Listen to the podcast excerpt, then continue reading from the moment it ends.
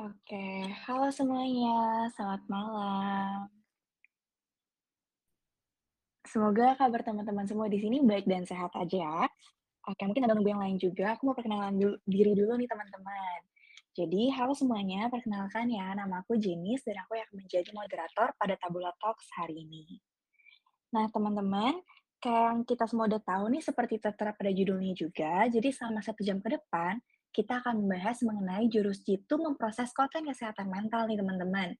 Dan pastinya aku nggak akan sendirian, karena kayak Tabula Talks pada biasanya, kita akan menghadirkan narasumber ya, dan kebetulan hari ini kita ditemani oleh dua orang nih, teman-teman, dari Bilik Tenang, yaitu Kak Jere dan juga Kak Kiara.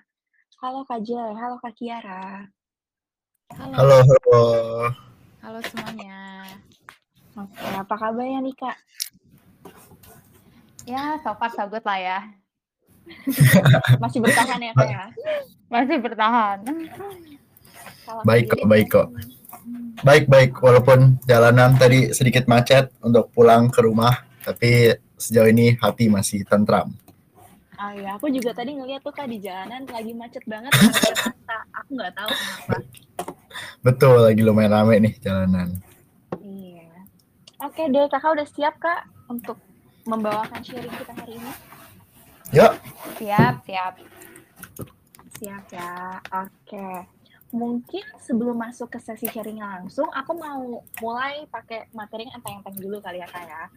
Aku mau nanya nih Kak, aku sendiri personally ngeliat akhir-akhir ini kayaknya lagi banyak banget konten-konten tentang mental health awareness gitu ya Kak di sosial media. hmm, Nah, menurut kakak berdua nih, kira-kira kenapa sih alasannya akhir-akhir ini lagi banyak banget konten-konten mengenai hal ini? Mungkin bisa dibantu dengan jawaban dari Kak Kiara dulu kali ya. Oke, jadi memang eh, aku lihat di media sosial, entah itu di TikTok atau itu di Instagram ya, sekarang tuh muncul terus nih kayak adalah konten- konten-konten tentang mental health gitu. Nah, eh, sebenarnya ada dampak positifnya juga ya dari boomingnya konten mental health ini gitu. Tapi eh, mungkin Jere nih bisa menjelaskan lebih lanjut gitu ya. Oke. Oke, thank you uh, Kiara dan Jenis udah menjelaskan sedikit. Oke, teman-teman, kita hari ini bakal bahas tentang kenapa sih konten kesehatan mental itu belakangan ini mulai booming gitu ya. Nah, sebenarnya kalau kita mau ngelihat kenapa booming, kita bisa lihat dulu trace back dari tahun-tahun lalu maupun dari generasi sebelumnya. Nah, kenapa sih bisa booming? Sebenarnya salah, salah satunya adalah faktor perkembangan teknologi. Maksudnya apa, Kak? Faktor perkembangan teknologi. Dulu orang tua kita mungkin kalau dapat informasi itu pakai eh, koran, pakai harus nonton TV. Sedangkan kita untuk mendapatkan informasi itu mudah, Lang- langsung melalui internet, langsung melalui HP kita dan laptop. Nah, mungkin sebagai permulaan aku pengen test drive dulu eh, Kak Jenis dan Kiara untuk pollingnya boleh segera dimunculkan sambil aku ngomong. Jadi mungkin kita seperti kita tahu eh, perkembangan teknologi menghasilkan banyaknya media sosial, ada Instagram, ada Twitter, ada Facebook. Nah, kita mau lihat nih dari teman-teman paling banyak ngegunain yang mana. Oke, pollnya udah ada tuh Kak di di Telegram. Oke, teman-teman boleh diisi terlebih dahulu. Coba Mungkin aku dilihat. secara lisan kali ya Kak ya. Boleh, boleh. Kebetulan nih, kalau aku pribadi sih, aku paling sering lewat Instagram Kak. Hmm, kenapa tuh? Karena nggak tahu ya Kak, tapi aku ngerasa tuh kalau lagi ada waktu luang gitu ya, bawaannya tuh Hmm. kayak jarinya mencetnya Instagram terus gitu. Aku nggak tahu kenapa. Oke. Hmm, tiba- ti- tiba-tiba udah satu jam, udah dua jam gitu ya, Kak Je- eh, ya Jenis ya. Iya betul. Terus kayak kadang-kadang aku baru aja post Instagram nih. Terus kayak Hmm. 5 menit gitu, aku bingung mau ngapain. Aku bakal buka lagi. Padahal baru aja aku buka gitu. Hmm, betul betul. Kalau dari Kiara gimana Ki?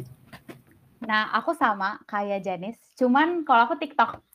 Kalau Oke. TikTok tuh video terus kan ya. Jadi setiap Hmm. dan yang muncul di FYP kita tuh emang konten-konten yang kita suka gitu. Jadi scroll terus, scroll terus, eh nggak kerasa tiba-tiba udah eh, berapa menit gitu. Terus nanti kayak gabut dikit, ah coba deh scroll lagi TikTok siapa tahu di FYP ada yang seru-seru gitu kan. Kayak gitu sih. Jadi Hmm. lebih ke TikTok kalau aku pakainya. Oke. Berarti yang bisa kita simpulin dari jawaban Jenis dan Kiara adalah ketika kita kaitin ke teman-teman yang kalau aku lihat 50% menjawab Instagram, 36% menjawab TikTok, 14% menjawab Twitter ya kalau kita lihat di polling ini.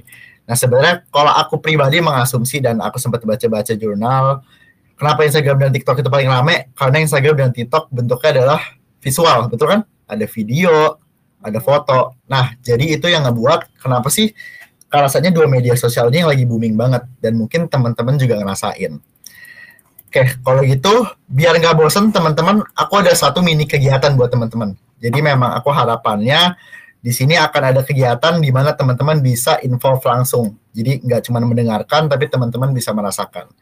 Aku nggak tahu teman-teman menggunakan apa ketika join Telegram ini, apa ke HP atau laptop. Namun yang bisa, yang bisa aja nggak apa-apa. Silakan buka Instagram teman-teman Kiara dan Jenis kalau mau juga boleh. Silakan buka Instagram. Silakan ketik mental health tanpa spasi. Silakan ketik Oke, mental health tanpa spasi. Ya, yes, betul di kolom search dan lihat di bagian hashtag. Kita lihat di bagian hashtag. Kenapa? Karena biasanya konten-konten kesehatan mental menggunakan hashtag. Oke, teman-teman apakah udah ngeliat? Aku sendiri udah buka nih, Kak. Oke, okay. Jenis menemukan apa kalau boleh share? Uh, aku ada ketemu mental health doang, ada yang di bawahnya tuh mental health day, di bawahnya ada hmm. mental health awareness, di bawahnya ada mental health matters, terus di bawahnya lagi okay. ada mental health advocate dan lain-lain. Hmm, Oke, okay, mantap. Kalau mental health sendiri jumlah postnya berapa jenis? Kelihatan nggak? Kelihatan kak, banyak banget sih ada 43 hmm. m katanya. Yes, makanya terakhir aku ngeliat juga jumlah konten kesehatan mental di Instagram sendiri itu bentuknya 439 million post, ada 19 million post tentang mental health awareness dengan hashtagnya, dan ada 9,7 million post tentang mental health matters. Jadi memang ini bisa kita nunjukin kalau data-data ini memang oh konten kesehatan mental itu lagi banyak banget ya rasanya gitu. Nah balik lagi teman-teman ke TikTok. Teman-teman gak usah buka nggak apa, kalau nggak buka juga nggak apa-apa Terakhir aku cek, TikTok adalah 53, billion views. Kalau tadi million post about mental health, di sini TikTok adalah 53 billion views tentang mental health. Jadi memang kita, bisa kita lihat Instagram dan TikTok ini lagi rame banget. Kaget kali ya ngelihat jumlah sebanyak ini ya. Iya kak, jujur Tapi, aku nggak nyangka sih ternyata banyak banget ya hmm. ya ternyata.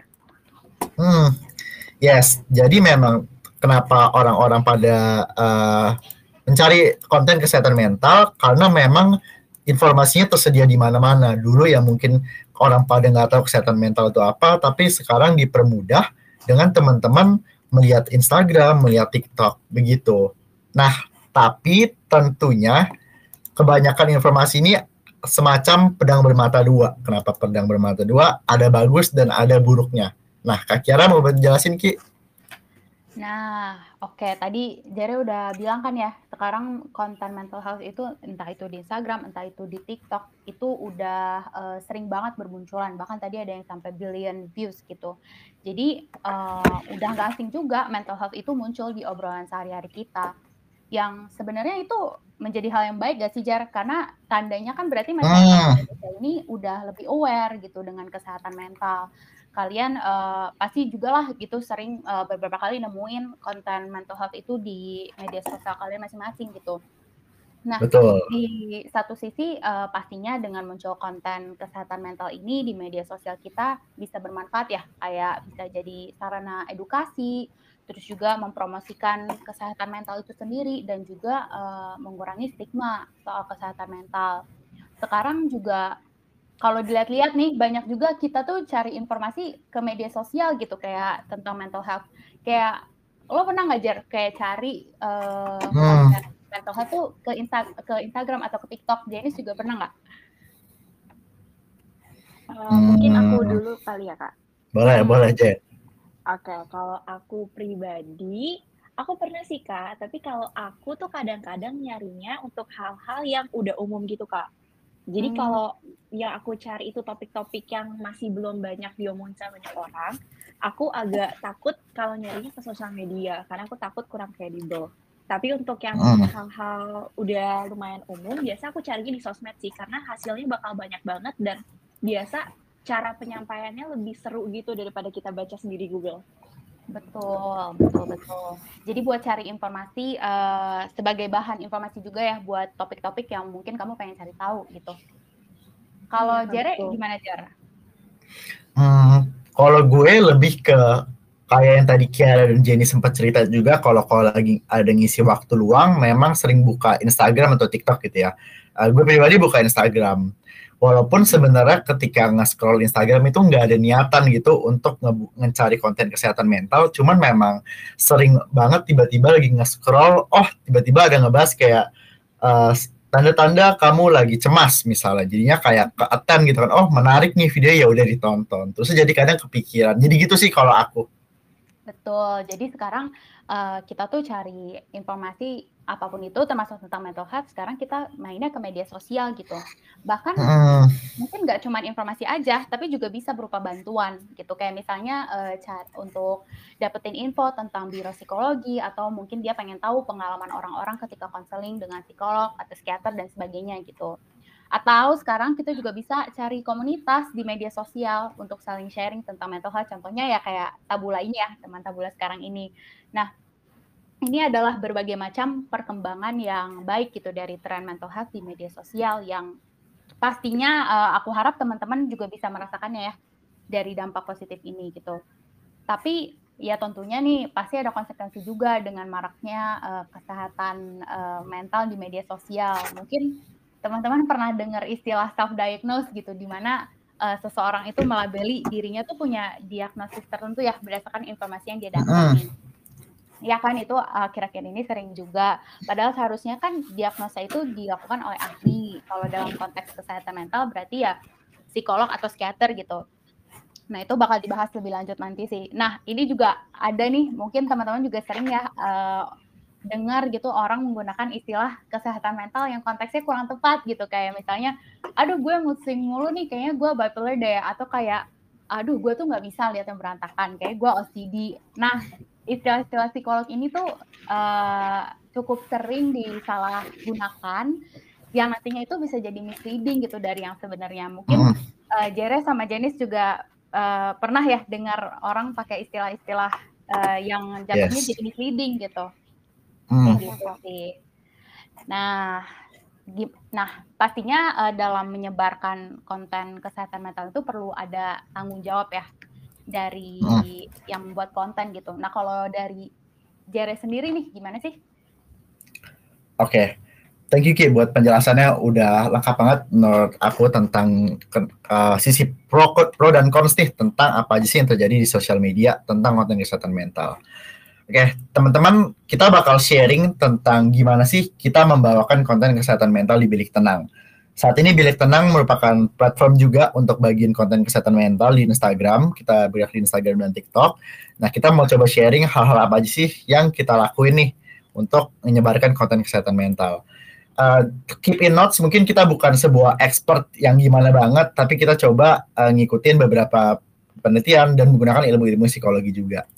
Pertama, kita percaya bahwa dalam membuat konten kesehatan mental, kita nggak pernah nge-sugar coating. Apakah sugar coating itu? Sugar coating maksudnya adalah ketika kita menggunakan kesehatan mental seakan menjadi sebuah alasan kita melakukan sesuatu gitu which yang sebenarnya mungkin terjadi, cuman terkadang dilebih-lebihkan. Contohnya apa? Terkadang aku ngeliat beberapa konten kesehatan mental, misalnya ngebahas introversion. Introversion dibuat sebagai sketch komedi eh, dengan mengatakan kalau introversion nggak bisa public speaking gitu. Nah ini akhirnya mungkin berdampak kepada teman-teman yang menjadi viewers ngerasa kalau oh gue itu orangnya introvert berarti gue nggak usah public speaking kali ya gue ngedengerin aja Padahal kan sebenarnya introversion bukan ngebahas tentang kita bisa public speaking atau enggak. Padahal kan introversion ngebahas kalau oh kita ada energi nih kita ketemu orang lain energi kita diserap lebih ngebahas seperti itu. So kita nggak pernah men-sugar coating dan menjadikan kalau ketika kita merugikan orang lain ataupun nggak ngebuat diri kita berkembang itu gara-gara kita introvert gitu. It's not something like that. Kalau yang kita percaya tentang konten kesehatan mental. Jadi memang ada hal-hal batasan nih yang perlu diperhatikan. Contoh kedua apa Kak? Contoh kedua, mungkin teman-teman sering dengar kata, oh it's gonna be alright kok untuk ke depannya, nggak apa-apa kok. Tapi dalam kenyataannya kita bakal nggak apa-apa, kita bakal uh, kita bakal menjadi lebih baik ketika kita melakukan sesuatu. Oke, okay, berarti yang lebih tepat adalah it's okay, it's gonna be alright ketika teman-teman istirahat dulu hari ini dan mencoba di besok hari. Nggak apa-apa untuk uh, gagal, itu hal yang wajar, tapi tenang aja kok, besok akan menjadi lebih baik.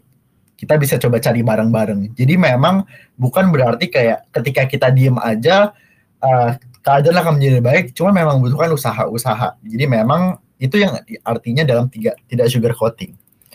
Nah, walaupun kita tidak sugar coating, kita juga menekankan kalau kita nggak mengkritik siapa pun. Bahwa menjadi kesehatan mental, kita tidak menjadikan kalau, oh dia orangnya jahat gitu. Kita ngatain dia. Kalau, oh kamu itu emang nggak bisa ngertiin aku. Maksudnya kan bukan gitu. Mungkin dia ada beberapa pertimbangan lain. Kita bakal sharing mungkin dari konten yang baru aja kita buat. Kita sempat buat konten tentang salah satu youtuber yang pernah ngebuat prank KDRT gitu. Pas kita ngebuat konten, uh, kita pribadi ngelihat kalau di media ataupun pada audiens Indonesia ngatain gitu, oh salah dia nggak tahu diri atau apa gitu muncul cacian maki gitu. Cuman yang perlu kita perhatikan adalah, oke okay, mungkin dia memang secara sengaja tidak sengaja we forget about that, kita lupakan. Tapi kita hanya bilang kalau tindakan yang ia lakukan itu berpotensi loh ngerugiin Uh, pihak-pihak uh, yang dituju. Jadi memang kita tidak mengkritik youtuber tersebut, tapi kita berada di titik kalau hal-hal ini mungkin berpotensi untuk melakukan hal tersebut. Jadi itu sih. Nah, kinya apa? Kinya adalah empati. Empati maksudnya apakah? Empati adalah ketika kita sebagai pembuat konten, kita kita sebagai content creator, kita menunjukkan empati di mana siapa pun yang mungkin terlibat ataupun dilibatkan dalam konten kesehatan mental kita, ya kita berusaha untuk memposisikan diri di sebagai audiens. Misalnya, oke okay, audiens kayaknya sukanya yang ini gitu. Ya udah kita coba sesuaiin tapi dengan menggunakan kata-kata yang uh, balance, nggak melebih-lebihkan, nggak merendah-rendahkan. Gitu sih kalau dari aku, uh, Kiara. Ya, jadi hmm, tadi Jen udah kasih tahu banyak uh, dari segi si pembuat kontennya ya. Tuh. Hmm jadi kalau misalnya teman-teman di sini ada yang tertarik mungkin untuk bikin konten kesehatan mental, betul. Nah, boleh tuh tadi saran-saran dari Kak Jara bisa diaplikasikan gitu. Nah, mm. tadi uh, kalau dari Jere itu segi dari pembuat kontennya, kalau aku mau nambahin dari kita sebagai audiens atau konsumen, uh, apa yang harus kita lakukan untuk mencerna konten-konten yang kita lihat gitu, khususnya dalam kesehatan mental. Nah, dari yang pertama, kita bisa cek dulu nih, siapa sih yang membuat konten tersebut gitu. Apakah memang dia ini profilnya terpercaya, kredibel. Contohnya, kalau yang menyebarkan uh, konten tentang mental health, kalian bisa cek nih kayak latar or, latar belakang orangnya siapa. Apakah dia memang seseorang yang memang berlatar belakang psikologi seperti psikolog atau psikiater. Nah, pastinya uh, pastikan kalau memang orang tersebut adalah orang yang tepat untuk menyebarkan konten yang dia buat gitu. Tapi kan pasti kadang uh, subjek aja nggak cukup ya teman-teman. Maksudnya kita yang namanya manusia kan pasti uh, tetap membuat kesalahan gitu. Nah cara lainnya teman-teman juga bisa cek uh, sumber apa sih yang mereka pakai untuk membuat konten tersebut. Uh, biasanya sih ya konten yang kredibel itu cantumin nih sumber mereka sumber yang mereka pakai itu uh, apa dalam membuat konten tersebut.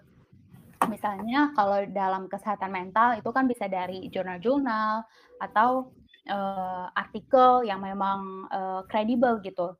Jadi kalian bisa baca-baca nih untuk semakin yakin kalau misalnya konten yang kalian baca itu akurat.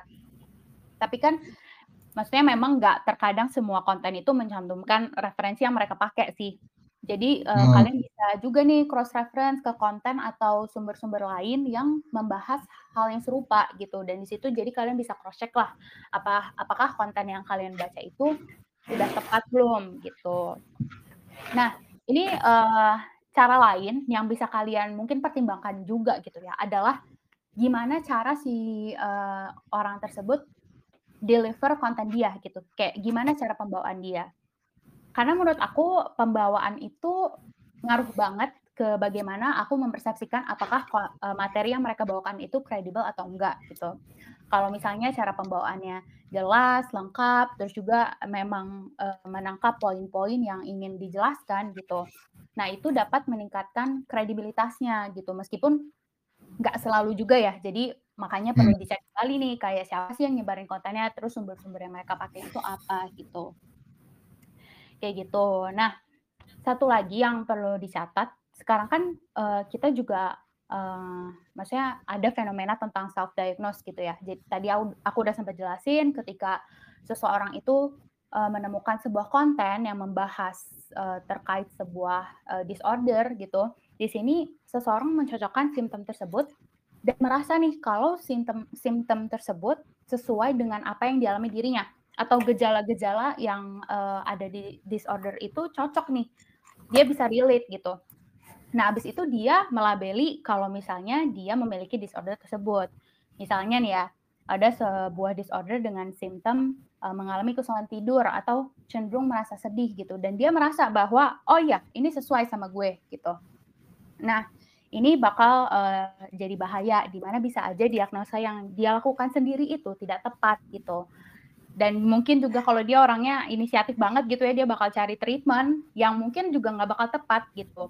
Makanya uh, kita uh, di sini harus pinter-pinter lah dalam mengolah konten gitu. Kalau misalnya teman-teman memang merasa relate dengan gejala dari uh, konten atau disorder yang teman-teman temui gitu, mending ke ahli seperti psikolog atau psikiater di mana mereka bisa memberikan diagnosa dengan lebih akurat.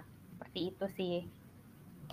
Nah, uh, selain teman-teman juga bisa mengakses konten-konten kesehatan mental yang memang sudah ada di media sosial gitu, di mana teman-teman uh, buka Instagram, buka TikTok itu bisa langsung ketemu. Bisa juga kalian mengakses secara mandiri ke sumber-sumber yang memang lebih terpercaya untuk cari tahu uh, lebih lanjut tentang mental health.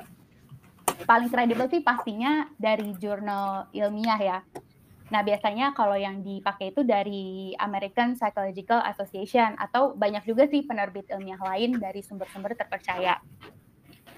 Tapi kan jurnal itu bukan bacaan ringan ya, kayak keren sih hmm. kalau kalian suka baca jurnal gitu.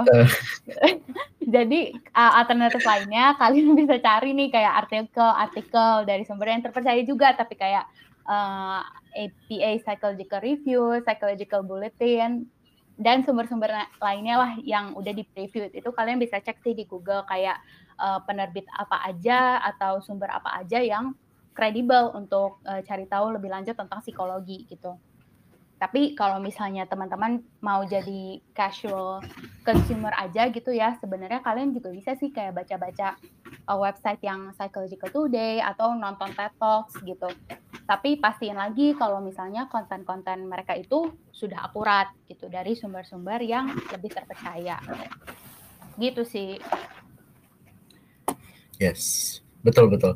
Mungkin ini kali ya kita kasih sedikit apa ya bocoran kalau walaupun kita anak psikologi kali ya Kiara hmm. tapi kita juga terkadang lihat artikel-artikel yang mungkin udah didesain secara lebih baik gitu ya maksudnya oh. bukan jurnal ya bukan jurnal yang kayak tulisan semua maksudnya kita juga pusing kali ya terkadang baca jurnal bukan pusing tapi kayak aduh susah juga ya nih baca jurnal jadi kayak kita baca artikel cuma memang kita lihat referensinya apa nih apakah dia kredibel atau enggak gitu mm -hmm. jadi nggak apa-apa banget ya sebenarnya buat nyari referensi itu nggak harus benar-benar dari jurnal ilmiah gitu.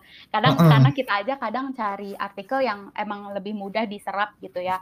Tapi ya balik lagi tadi benar yang kata Jere bilang kita harus uh, cross check lagi apakah referensi yang mereka pakai itu memang kredibel gitu sih. Jadi balik lagi ke sumber yang mereka pakai.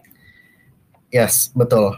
Nah, satu poin lagi terakhir teman-teman, uh, by the way kalau ada yang mau nanya setelah ini kita akan diskusi tanya jawab. Jadi kalau ada yang mau nanya dan mulai penasaran tentang apa yang kita akan bahas uh, silakan tulis di telegram aja tenang aja nanti kita akan bahas bareng-bareng. Nah satu poin yang akan kita bahas lagi adalah ketika konten kesehatan mental ini semakin banyak awareness semakin banyak apa sih yang terjadi? Adanya konflik antara generasi. Maksudnya apa?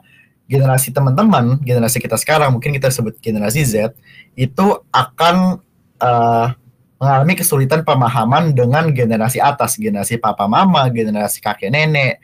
Nah, kalau gitu uh, tim uh, boleh disiapin dulu pollingnya karena kita akan ada polling lagi.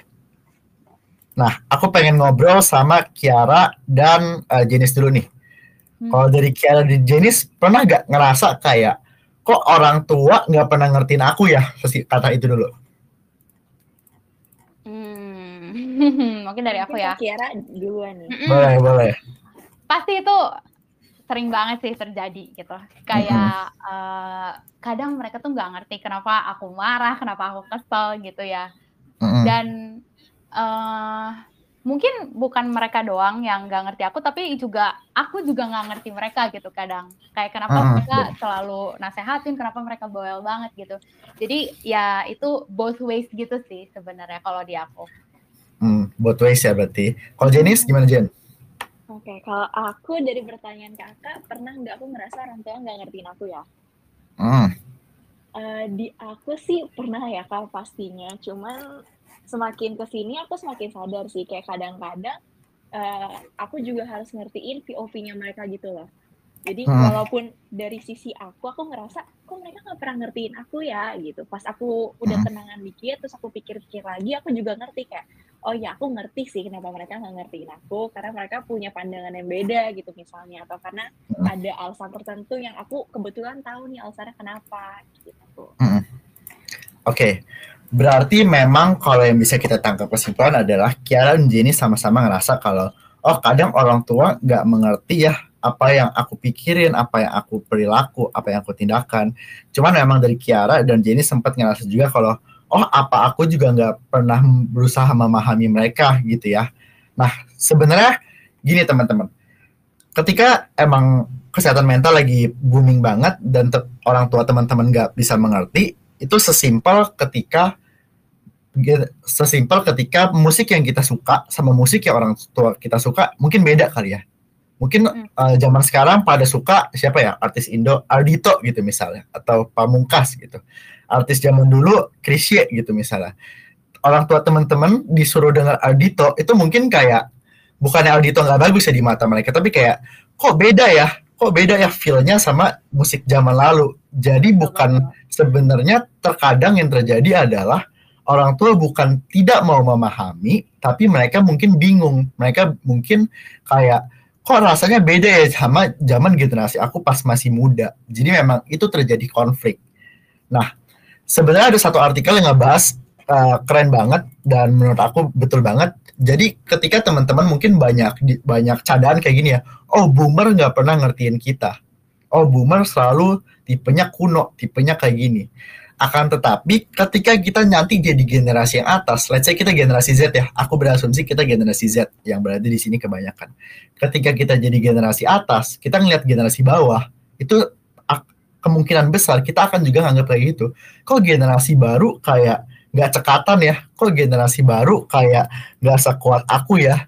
Jadi memang hal ini tuh semacam sebuah cycle yang terjadi terus menerus. Kalau kita kalau kita tidak berusaha untuk memahami apa nih yang terjadi. Jadi gimana cara pahaminnya? Nggak ada solusi yang, nggak ada resep yang kayak, oh masalahnya pasti terselesaikan. Solusinya cuma dua menurut aku. Satu komunikasi, satu mendengarkan. Jadi ketika teman-teman ngerasa kalau pengen ngejelasin tentang mental health atau kesehatan mental ke orang tua, pastiin dulu jangan punya beranggapan kalau oh orang tua nggak nggak akan pernah dengerin aku, aku nggak mau nyoba sempat dengar gitu gak Kiara Jenis kalau mungkin teman-teman sering cerita? Betul. Sih kak. Hmm.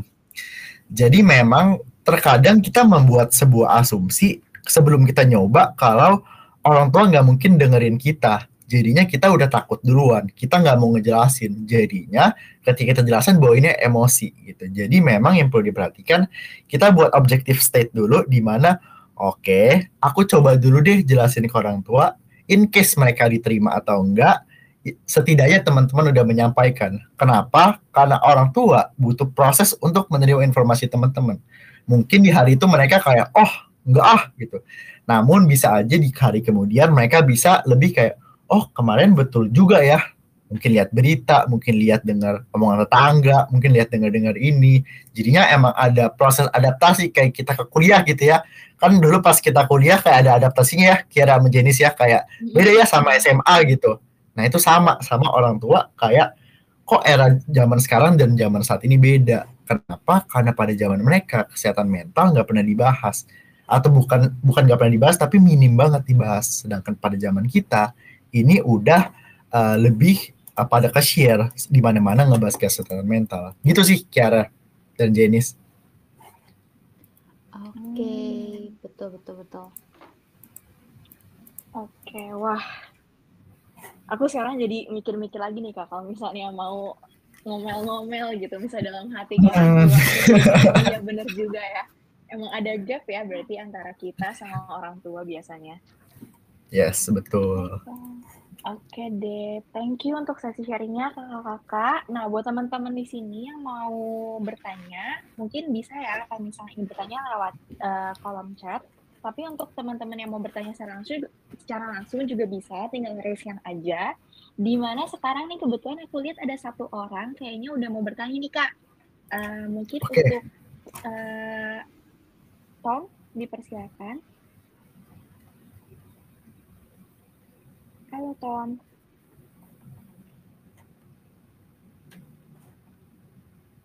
Oh, kayaknya dia lower hand lagi ya. Iya. Oh, oke. Okay. Mungkin kayaknya ada kapareal ya. Mm -mm. Iya kak, oh, suaraku kedengaran. Iya, kedengaran. Okay. Hmm. Uh, maaf tadi di pertemuan-pertemuan awal jaringanku kan nggak bagus. Jadi hmm. mungkin boleh di review kembali kak yang awal tadi gimana? Oke, okay. yang di awal berarti ya?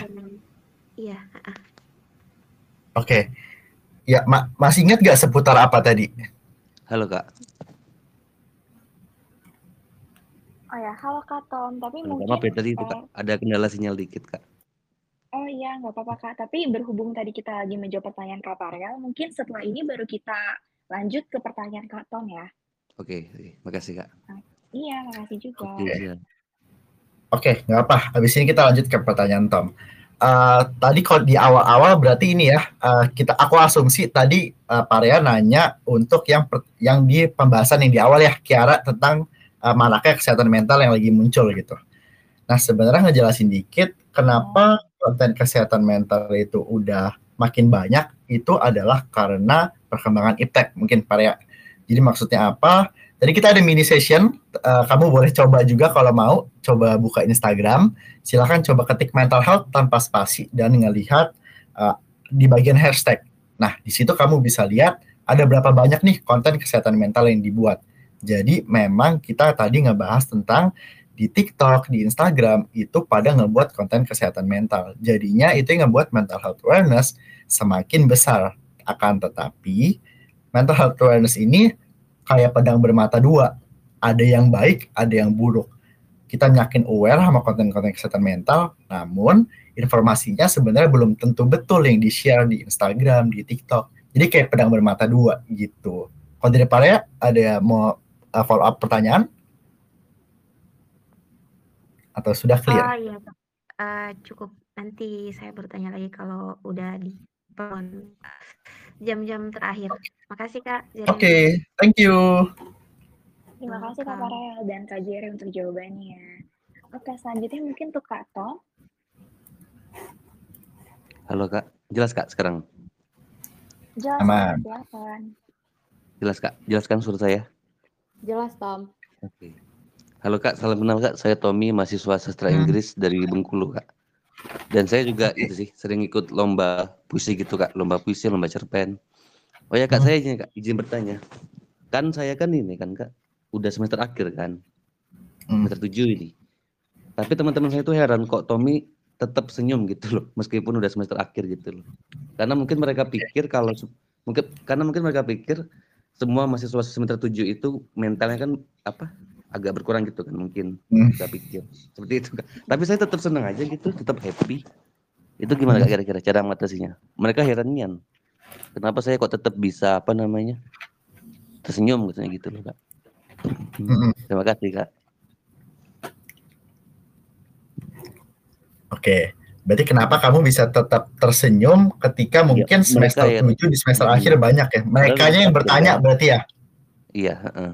Mungkin apa Oke. apakah mereka kurang literasi tentang ini tadi, tentang pengetahuan Oke, ah. atau seperti apa? Oke. Hmm. Hmm. Oke. Thank you Tom buat pertanyaannya. Eh, menarik pertanyaannya. Eh, aku coba jawab dulu Iki. Habis itu nanti coba ditambahin. Betul. Oke, oke. Oke. Sebenarnya ketika tadi Tom nanya, kenapa sih teman-teman nanyain aku, tanyain aku atau gue nih, kenapa sih tetap senang walaupun dari semester akhir? Sebenarnya kita nggak bisa bilang kalau mereka kurang edukasi tentang kesehatan mental atau mereka kurang eh, ke expose tentang kesehatan mental. Yang bisa kita yang bisa kita asumsikan pertama adalah pertama eh, adanya stereotype ataupun sebuah anggapan kalau semester 7, semester 8 itu pasti berat. Nah, ini juga dipengaruhi sama sosial media. Kalau mungkin Tom sadar ataupun teman-teman yang lain sadar, banyaknya rasanya apa ya konten creator ngebuat kayak tipe-tipe mahasiswa semester 1 2 itu kayak masih oke gitu. Semester 3 4 udah mulai mau udah mulai capek, semester 5 6 udah mau nyerah, semester 7 8 kok ngerasa salah jurusan gitu. Jadi memang adanya konten-konten ini membuat kalau kita kaitin ke perkembangan konten ya, konten-konten ini membuat anggapan di masyarakat umum kalau orang-orang atau mahasiswa yang di semester akhir itu rasanya udah putus asa, itu rasanya udah sedih. Jadi yang bisa kita ngomong menurut aku adalah terjadi karena seperti itu. Kita nggak bisa bilang kalau memang mereka kurang edukasi kesehatan mental. Nah, akan tetapi yang tadi aku bilang cuma salah satu faktor, mungkin juga dipengaruhi oleh faktor-faktor yang lain. Nah, kalau dari Kiara ada tambahan nggak Ki? Nah, aku setuju sih sama Jere. Jadi memang eh, emang di medsos itu booming banget ya kayak setiap bertambahnya semester kita semakin turun gitu. Nah, tapi sebenarnya kan balik lagi ke bagaimana kita masing-masing itu copingnya ya. Ya mungkin eh, Tom ini masih bisa senyum gitu mungkin karena Tom punya eh, copingnya tersendiri gitu Yang yang baik, bisa bikin betul. Tom eh, eh, yang bisa bikin Tom eh, senang-senang aja nih gitu nge- ngejalanin semester 7 gitu. Jadi itu balik lagi sih ke masing-masing individunya seperti apa. Tapi benar yang tadi Jere bilang eh, mungkin karena ada pengaruh dari banyak faktor juga sih sebenarnya kayak gitu Tom. Iya itu juga saya itu kak sempat dituduh anak anak apa sempat dituduh anak kesayangan dosen ya sebenarnya enggak sih karena kan cuma aktif aja terus ngasih pendapat sering ikut lomba makanya dekat sama dosen ya sebenarnya bukan karena itu sih bukan karena cari perhatian Hmm. itu enggak sebenarnya sih. itulah disangka semua dipermudah kan katanya urusannya bahkan saya cukup bimbingan dua kali udah langsung ACC kemarin tuh Widih. Wah, keren, keren, keren. Karena mungkin mereka pikir saya sebenarnya enggak sih, cuma itu kan apa namanya? Cuma sering aktif di kelas, ngasih Hmm. pendapat, ba- bantuin dosen. Sebenarnya hanya itu sih yang saya lakukan seperti itu. Oke. Mereka mungkin hanya heran aja sih, lo kok bisa cepet Tommy katanya. Berarti Mm-mm. Tom kayaknya memang enjoy ya selama berkuliah nih ya. Cukup aktif. Bahkan tahun depan itu kak mau lanjut S2. Wah, Wah, oke. bagus, bagus. Keren, luck keren. untuk S2-nya. Nilai psikolog apa S2 psikologi kayaknya. Tergantung ini, Oh, tergantung oke. Allah ngasihnya apa. Iya kak. Oke. Oke, makasih kak. Thank you, Tom. Oke, thank you Tom. Thank you juga Kak Tom untuk pertanyaan dan juga Kak Jere dan Kak Kiara untuk Hmm. jawabannya. Nah Kak, aku baca-baca nih ada pertanyaan ano- anonimus ternyata. Aku baca Boleh. ya Kak. Hmm. Halo Kak, mau nanya. Sebelumnya sempat ngebahas soal menjelaskan konten kesehatan mental pada orang tua. Lalu, bagaimana caranya kalau ingin menjelaskan kepada kakek atau nenek yang rasanya lebih kolot dan generasinya Oke. lebih beda dibandingkan orang tua nih, sehingga dirasa kayaknya lebih susah ya untuk dijelaskan tentang pentingnya kesehatan mental. Hmm. Mungkin dari Jere dulu. Boleh, boleh Ki. Oke, gini teman-teman. Eh, kita bisa mungkin buat asumsi dulu kalau generasi kakek nenek adalah generasi baby boomer biasanya atau generasi sebelum baby boomer. Aku agak lupa namanya. Kalau nggak salah silent generation. Cuman bisa di- bisa dibilang kalau memang generasi mereka bedanya bisa dibilang dua dua generasi lah ya. Soalnya kan generasi kakek nenek, generasi papa mama, baru kita. Jadi ada dua lompatan nih. Jadi ibarat tangga, ada tangga level 1, level 2, level 3. Mereka ada di level 1, kita generasi di level 3. Kita pikirin uh, di framework kita uh, gitu dulu. Nah, tentunya lebih susah ketika memang kebanyakan lebih susah untuk memang menjelaskan kesehatan mental kepada kakek nenek. Bukannya nggak bisa ya, tapi lebih susah. Kenapa? Karena kayak yang tadi aku bilang, mungkin untuk ngejelasin ke orang tua atau jika pada tangga yang kita bilang ada di level 2, itu aja udah susah, apalagi di level 3. Nah, sebenarnya uh, yang perlu kita perhatikan adalah yang balik lagi tadi aku bilang, setidaknya teman-teman uh, mengkomunikasikan hal tersebut kepada kakek nenek. Walaupun kemungkinan kecil mereka akan mengerti. Aku bilang kemungkinan kecil, bukan nggak mungkin ya. Jadi memang mereka akan susah. Walaupun sebenarnya beberapa bisa aja gitu untuk memahami uh, tentang kesehatan mental.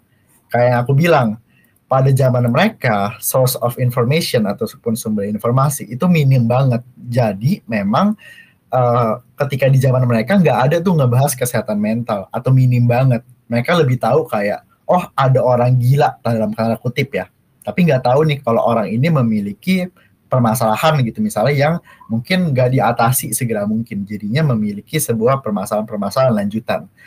Nah jadi uh, mungkin yang bisa teman-teman lakuin adalah satu yang tadi aku bilang tetap coba komunikasikan mereka, tetap dengerin apa yang mereka mau. Misalnya teman-teman ngomong dan mereka eh, nggak uh, mau nggak mau nggak ngerti gitu, tetap dengerin. Aku ada satu tips yang aku pernah baca dari buku tentang tentang listening. Jadi gini, kebanyakan dari kita ketika kita memulai sebuah percakapan dengan orang lain, kita nggak fokus untuk ngedengerin orang lain. Kenapa? Karena kita terlalu fokus untuk mau ngerespon apa jadi ketika misalnya aku ngobrol sama Kiara, Kiara lagi cerita nih, yang aku fokusin adalah abis ini aku balas apa ya? Oh, si Kiara udah pasti salah. Jadi fokusnya adalah bukan mendengarkan, tapi adalah untuk mau menjawab apa. Teman-teman kita kebanyakan kayak, oh salah kakek nenek gue yang betul tuh gini. Makanya fokusnya adalah di uh, pengen ngejawab terus, pengen ngejawab terus. Makanya tentang listening. Nah, kedua yang menurut aku bisa dilakuin adalah kita coba minta tolong orang tua kita. Yang hopefully orang tua kita lebih bisa, bisa lebih mengerti. Kenapa? Karena ibaratnya tadi kalau kita level 1 ke level 3, kalau kita minta tolong ke orang tua, itu dari level 2 ke level 3. Jadi kebayang ya, maksudnya dari segi tangga, orang tua teman-teman bisa dibilang generasi gapnya nggak terlalu jauh sama kakek nenek. Kalau dari aku gitu, Ki. Kalau dari Kiara gimana? Oke, jadi mungkin salah satunya bisa lewat ya generasi di atas kita kali dulu ya orang tua gitu. Nah, uh, tadi aku juga setuju sama yang Jara bilang, sama mungkin kita juga harus neket, nekenin empati ya untuk hmm. iya sebenarnya nggak harus sama uh, kakek nenek sih ya, tapi kepada siapa pun gitu. Cuman kita harus ngerti bahwa mereka itu hidup di zaman yang beda sama kita gitu. Jadi ya kita juga harus berusaha mengerti kayak perspektif mereka kayak gimana gitu dan uh, mungkin kita bisa menggunakan cara-cara yang mereka juga bisa lebih aware gitu ya, eh, bisa lebih relate gitu sih. Jadi uh, jangan hanya kita pengen mereka uh, ngerti atau aware tentang kesehatan mental, tapi kita juga harus ngerti dulu gitu kondisi mereka itu seperti apa gitu. Jadi lebih ke empati juga sih. Gitu. Oke, baik. Thank you Kak Jera dan Kak Kiara atas jawabannya. Semoga jawabannya cukup ya untuk menjawab pertanyaannya. Nah, selanjutnya nih Kak, ada pertanyaan anonimus lagi ternyata. Uh, Hai Kak, aku sering banget ke-trigger karena konten-konten yang aku baca. Dan terkadang ada nih akun-akun yang memberikan informasi yang aku rasa aneh. Apakah kakak-kakak narasumber punya rekomendasi akun sosmed yang mungkin memberikan info yang tidak aneh dan terpercaya? Terima kasih. Oke, okay, tentang credibility dari akun kesehatan mental berarti ya? Yes, betul Kak. Oke, okay, aku coba jawab dulu ya. Oke, okay, thank you Jen. Aku coba jawab dulu ya, nanti Kiara bisa nambahin juga. Nah, kalau dari yang pertanyaan aku sadar kalau ya, uh, kalau ada uh, pertanyaan bilang kalau aku kadang tertrigger. Nah, pertama yang mungkin perlu kita perhatikan adalah hati hati-hati dulu ketika membaca konten kesehatan mental. Kenapa? Karena ketika kita ke-trigger sesuatu, uh, bisa aja memang konten kesehatan mentalnya itu false information. Jadi kita perlu berhati-hati dulu untuk bisa memproses konten kesehatan mental.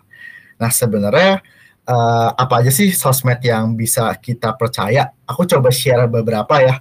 Kalau dari aku pribadi, aku coba nonton kalau kalian tahu eh, satu persen satu persen menurut aku lumayan terpercaya karena udah banyak psikolog dan udah lumayan besar juga konten-konten di tabula juga teman-teman bisa baca uh, karena tabula juga sendiri udah banyak psikolog ada juga uh, praktisi-praktisi psikologi ya jadinya bisa dipercaya nah ataupun banyak konten-konten kesehatan mental. Setahu aku ada ada into the light ada seribu tujuan ataupun boleh cek kita ke kita sendiri ada bilik tenang.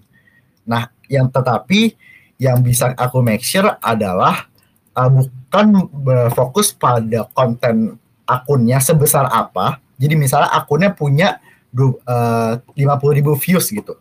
Itu walaupun terlihat sudah menjanjikan tapi yang perlu kita make sure balik lagi adalah reference.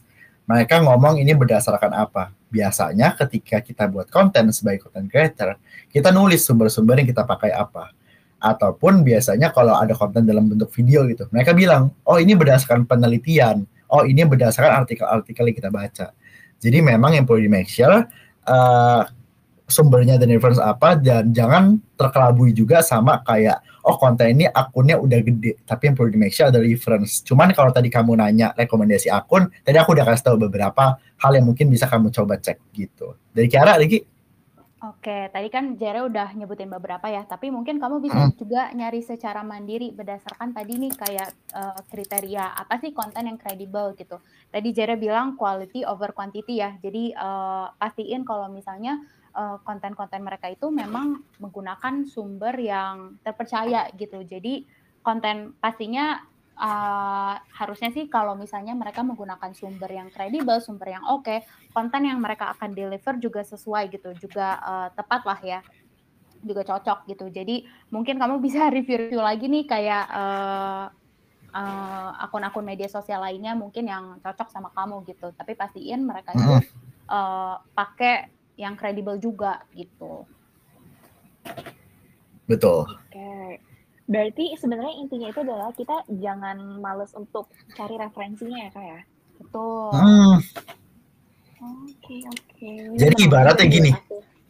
ibaratnya teman-teman uh, sakit batuk, tentunya kan ngambil resep dokter ya, ataupun baca berapa harus diminum berapa kali gitu. Atau ada pantangan mesti sebelum atau sesudah makan enggak gitu. Nah sama aja kayak konten kesehatan mental. Teman-teman jangan nge-skip itu. Karena mungkin ketika teman-teman minum tobat dengan arti teman-teman baca konten kesehatan mental oh nggak ada rasanya. Cuman akhirnya ke depannya yang berbahaya gitu. Teman-teman jadi punya anggapan kalau oh ini benar gitu sih. Hmm, oke oke. Sip Thank you Kak untuk jawabannya. Mungkin kita bisa hmm. lanjut ke pertanyaan selanjutnya ya Kak. Yuk. Oke, ini dari Pareal nih. Halo Kak, aku baru sadar tentang QLC, istilah mental health lainnya sejak jadi mengonsumsi konten mental health. Padahal sebelum meraki konten kayak gini, hidupku justru lebih hmm. adem ayem. Nah, how to uh, gimana sih Kak caranya untuk kita bisa dealing dengan hal-hal kayak gini? Karena ya kayaknya nggak mungkin ya Kak kalau kita hmm. malah nyalahin kontennya. Oke, okay. thank you buat pertanyaannya, uh, Pak Real. Ki mau duluan? Boleh, boleh. Nah, um, berarti se uh, sebelum ada istilah-istilah tentang mental health itu justru um, lebih kayak biasa, uh, maksudnya lebih adem ayem gitu ya tadi kalau pakai istilahnya. Tapi justru setelah munculnya kayak KLC itu malah uh, lebih uh, mungkin banyak ya sesuai dengan definisi dari quarter life crisis itu kali ya. Nah mungkin itu uh, ya benar kita nggak nggak bisa sepenuhnya menyalahkan dari si pembuat konten gitu. Karena bagaimanapun juga kan kita yang me meresap dari si konten itu kan. Nah makanya perlu banget ini berpikir kritis gitu. Jadi kayak um, mas uh, pastiin lagi kalau misalnya konten tersebut kadang tuh kita nggak misalnya ya kayak quarter life crisis tandanya gini gini gini gini gitu kayak ada uh, kriterianya kan apa yang bisa disebut sebagai quarter life crisis gitu. Nah uh, sebenarnya sih kita mungkin ada beberapa yang relate ya. Ini kalau dari pengalaman pribadi mungkin ada beberapa yang relate. Tapi sebenarnya itu uh, tidak selalu dijelaskan dengan fenomena quarter life crisis gitu. Kayak gitu sih kalau dari aku. Jadi kayak lebih kritis dalam menanggapi si konten itu gitu. Mm -hmm. Oke, berarti dalam menyaring informasinya ya Ki, kita harus lebih Hmm. kritis gitu. Oke, aku tambahin dikit. Jadi gini, Parial kalau menurut aku. Betul banget yang tadi Parial bilang kalau kan nggak mungkin ya kita nyalain konten ya. Misalnya kayak kan nggak mungkin ya kita marah-marah kalau misalnya kayak oh konten kamu membuat aku tidak adem gitu. Kan rasanya kayak nggak mungkin juga gitu. Kok jadinya kita yang marah gitu. Nah sebenarnya yang perlu kita pahamin adalah uh, kita fokus sama apa yang kita kontrol. Maksudnya apa? Apa yang orang lain posting itu kita nggak bisa kontrol kan. Kayak apa yang mereka posting kita nggak bisa nyuruh mereka kayak stop membuat konten. Itu kan nggak bisa. Jadi itu adalah hal-hal yang kita nggak bisa kontrol. Yang bisa kita kontrol apa? Kayak tadi Kiara bilang, yang bisa kita kontrol adalah cara kita memproses informasi. Kalau tadi kamu ngerasa kalau uh, mengkonsumsi konten kesehatan mental yang ada di sosial media itu ngebuat lebih nggak nggak adem gitu, banyak yang bisa dilakuin. Contohnya sesimpel teman-teman coba untuk nggak main IG dulu, nggak main TikTok dulu. Dulu aku soalnya sempat sering kayak kalau aku lagi capek dengan media sosial, aku mat, aku dilihat aplikasi aku atau aku deactivate aplikasi aku. Jujur, kalau aku pribadi, aku ngerasa ketika detox Instagram ataupun detox media sosial itu ngebantu aku lebih tenang gitu karena aku nggak ngeliat apa yang orang lain alamin, apa yang orang lain share. Akan tetapi makanya kayak tadi aku bilang kita fokus di kontrol. Aku bisa mengontrol, aku nggak bisa mengontrol konten yang akan di-share sama orang lain, tapi aku bisa mengontrol penggunaan sosial media aku. Jadi ketika aku ngerasa aku udah nggak sehat nih dalam menggunakan konten konten uh, media sosial, ya udah aku hapus gitu. Atau ya udah kamu sekedar baca tapi nggak usah dianggap serius kasarnya gitu. Gitu sih kalau dari kita. Oke, berarti untuk aku simpulkan aja, yang pertama itu kita harus bersikap kritis ya kak, dan yang kedua adalah kita Hmm. pilih-pilih nih kontennya, jangan semuanya ditelan mentah-mentah gitu ya. Betul. Oke, baiklah. Nah, masih ada pertanyaan lanjutan nih Kak dari Kak Parel. Uh, pertanyaannya, Boleh, boleh. kemudian generasi Z diidentik, di, diidentikan dengan generasi strawberry bermental kerupuk. Apa sih sebenarnya kaitannya dengan konten mental health yang mana konten ini merupakan sasaran utamanya generasi Z? Hmm, Oke, Eh, menurutku sih ini ada kaitannya sama generasi Gen Z ya, yang udah lebih aware juga tentang mental health gitu. Karena mungkin eh, di sini kalau di medsos gitu ya, yang lebih sering sharing tentang mental health dan lain-lain, itu mostly dari Gen Z nggak sih? Gitu. Iya benar sih Kak.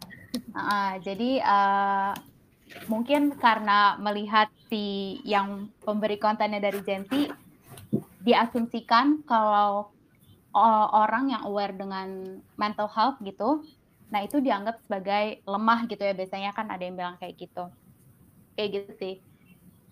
Kalau dari Jerry ada tambahan nggak? ada Ki, dikit tentang uh, Gen Z dianggap sebagai mental lemah ataupun mental kerupuk gitu yang bisa kita bilang. Nah, ini sebenarnya berkaitan sama yang aku tadi bilang kalau uh, ketika generasi antar generasi itu pasti terjadi antara generation gap atau generation conflict. Sama aja biasanya kenapa yang uh, makanya yang biasa ngatain ataupun memberikan label kalau generasi kita adalah mental kerupuk bisa generasi Z itu sendiri tapi juga biasa disampaikan oleh generasi atas. Kenapa? Balik lagi pertama kayak tadi aku bilang itu karena mereka ngerasa kok beda ya sama generasi yang uh, aku alamin dulu kalau mungkin uh, candaannya kayak dulu papa mama kalau ke sekolah harus ngelewatin benua samudra dulu gitu. Harus lewatin lautan dan hutan gitu. Kamu gini aja nggak bisa gitu. Padahal kan sebenarnya itu sebagai sebuah candaan yang bilang kalau dulu kita kerja keras kok kok kamu nggak mau kerja keras gitu. Jadi memang mereka ngerasa adanya gap itu. Cum, yang kedua ketika kamu nanya konten mental health itu sasaran utamanya generasi Z ya gitu. Makanya uh, contohnya gini kayak yang tadi kita bilang kalau apa yang di share di media sosial itu belum tentu betul. Makanya ketika yang belum tentu betul itu di share jadinya kesebar luas jadinya semakin bercabang. Jadinya mental health ataupun psikologi ataupun kesehatan mental bukan dijadikan sebagai sebuah hal yang memang harus dipandang secara objektif tapi dipandang sebagai kayak contohnya tadi aku bilang sebagai sugar coating. Kalau oh kita boleh kok ngerugiin orang lain karena aku introvert kayak yang aku bilang tadi. Oh aku introvert kok aku nggak usah ngerjain bagian uh, presentasi gitu misalnya padahal dosen nyuruhnya semua semua anggota harus presentasi tapi aku insist ke anggota kelompok aku nggak mau presentasi soalnya aku introvert gitu padahal kan nggak gitu juga gitu dalam aplikasi dunia sehari-hari gitu. Teman-teman ketika nggak presentasi, ya mungkin ngerugiin dosennya, ngerugiin kelasnya, ngerugiin teman-teman, dan juga ngerugiin diri sendiri untuk nggak berkembang. Gitu sih kalau dari aku. Oke, berarti thank you Kak Jerry dan Kak Kiara untuk jawabannya. Mungkin ini untuk ada satu pertanyaan terakhir ya Kak untuk menutup sesi kita hari Hmm. ini. Nah, uh, dari Keke, aku mau nanya dong, ada nggak tips and trick untuk mengetahui konten kesehatan mental di sosial media mana yang baik, selain dari sumber-sumber yang tercantum ya Kak? Oke, nah mungkin aku mau jawab nih ya. Eh, pastinya selain dari sumber-sumber, tadi aku udah sempat mention sih, bagaimana si orang tersebut membawakan kontennya gitu, pembawaannya. Misalnya, eh, kalau menurutku konten yang kredibel itu biasanya dia itu eh, melakukan analisis secara mendalam gitu, jadi dia kritis ya, gitu. Selain dari sumber-sumber yang kredibel, dia juga bisa mengolah konten yang dia buat supaya eh, bisa dipahami gitu oleh pembacanya. Dan juga eh, mungkin eh, lebih ke nggak memihak ke satu pihak gitu. Misalnya ada dia mau bawain suatu konten tentang sebuah konflik gitu. Nah dia tuh nggak nggak menunjukkan kalau dia it- jadi tetap bersikap netral lah ya gitu. Hmm. Jadi teman-teman bisa lihat sih kayak eh, gimana cara dia menyajikan kontennya itu juga akan mempengaruhi ke kredibilitasnya juga. Kayak gitu kalau dariku. Kalau dari aku sama sebenarnya Kiara, memang tips and triknya adalah lihat dari penggunaan bahasanya pertama kayak yang tadi Kiara bilang, apakah dia menyudutkan seseorang, apakah dia mengkritik seseorang. Contohnya kayak ada generasi generasi Z dia bilang kalau oh, generasi Z itu emang lemah, memang emang lebih cupu dibandingkan generasi atas gitu. Padahal kan enggak juga gitu. Jadi makanya dari segi wording itu juga perlu diperhatikan.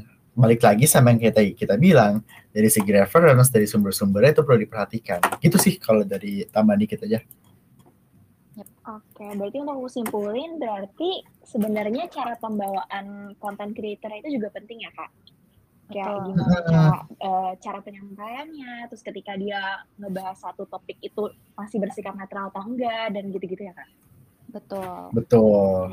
Oke, baiklah. Oke teman-teman semuanya, berarti aku lihat-lihat kayaknya itu emang pertanyaan terakhir ya kak? Jadi sekali lagi aku mau ucapin terima kasih nih untuk Kak Jere dan Kak Kiara yang udah mau hadir, mau sharing, dan juga mau ngebantu ngejawab pertanyaan dari teman-teman Tabula di sini semua. Baik. Oke. Oke, thank, Thank you you. Jen. Iya, thank you juga. Kak. Nah, untuk teman-teman Tabula di sini, mungkin aku ingin memberikan beberapa informasi aja sebagai penutupan sesi kita hari ini. Yang pertama, teman-teman semua di sini bisa ya untuk mendapatkan sertifikat dari Tabula. Caranya gimana? Nanti dari admin Tabula akan dikirimkan satu link G-form yang bisa teman-teman semua isi supaya nanti bisa didata dan diberikan sertifikatnya. Terus yang kedua, jadi Tabula ini lagi ngadain giveaway nih teman-teman, di mana dua pemenang akan mendapatkan free sesi konseling dengan konselor Tabula selama 45 menit. Untuk step-step dan caranya nanti akan diberitahu lebih lanjut, jadi teman-teman jangan lupa untuk cek eh, info-info yang akan dikirimkan setelah voice call ini selesai. Terus untuk informasi ketiga, untuk teman-teman semua di sini yang ingin mencoba nih untuk kayak konseling dengan konselor profesional, tapi mungkin masih ada kendala tertentu, teman-teman semua di sini bisa nyobain ya untuk ikut konseling yang diadakan oleh Tabulat sendiri. Nanti informasi lebih lanjutnya sama seperti tadi akan dikirimkan lewat kolom chat. Dan yang terakhir, bulan ini Tabula akan mengadakan workshop teman-teman mengenai Get to Know Journaling as a Tool in Clinical Settings. Di mana acaranya akan diadakan di hari Sabtu nanti, tanggal 19 November 2022 jam 10 sampai dengan jam 3 untuk teman-teman di sini yang masih yang ingin berminat gitu, yang ingin mengikuti workshop ini, kalian bisa join di link yang nanti akan dikirimkan juga. Jadi uh, teman-teman jangan lupa untuk stay tune aja di kolom uh, tabula pada hari ini supaya nanti informasi yang diberikan bisa teman-teman baca dan bisa teman-teman uh, ikuti gitu ya kalau emang teman-teman semua di sini berminat. Oke, karena jam sudah menunjukkan pukul 8 malam juga, aku mau say thank you nih untuk teman-teman yang udah hadir dan tentunya sekali lagi ke narasumber kita yang udah mau datang di hari ini. Dengan begitu, tabula talks hari ini udah selesai. Terima kasih teman-teman semuanya. Terima kasih Kak Jere dan Kak Kiara. Thank you Janice. Terima, Thank terima you. kasih semua. Thank you Janice. Terima kasih. Semoga kita bisa berjumpa lagi. Semoga ya, Kak.